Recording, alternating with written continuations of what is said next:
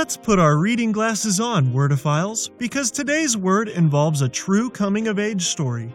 The word of the day is Bildungsroman, spelled B I L D U N G S R O M A N.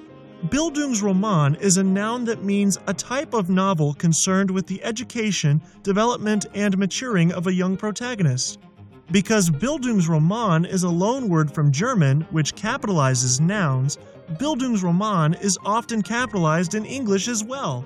Journalist Vanessa Friedman uses Bildungsroman in her review in the New York Times, published online on May 14, 2020, of fashion icon Andre Leon Talley's autobiography, The Chiffon Trenches.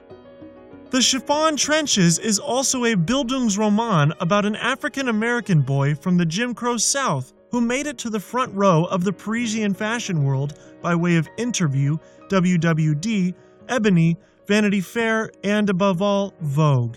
It is a tragedy, the story of how one man sold, if not his soul, then his heart, his intelligence, and his body of knowledge for the sake of a suite of branded suitcases and Hilditch and Key crepe de chine shirts.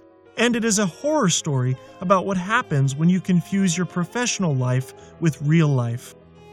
Bildungsroman is a direct borrowing from German and comprises two nouns Bildung, meaning formation or education, and Roman, meaning novel.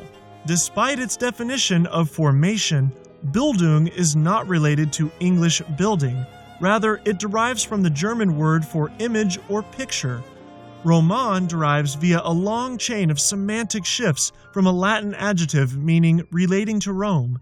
This was the source of another Latin adjective meaning in the Roman style or pattern, which became an Old French term meaning story in the vernacular language.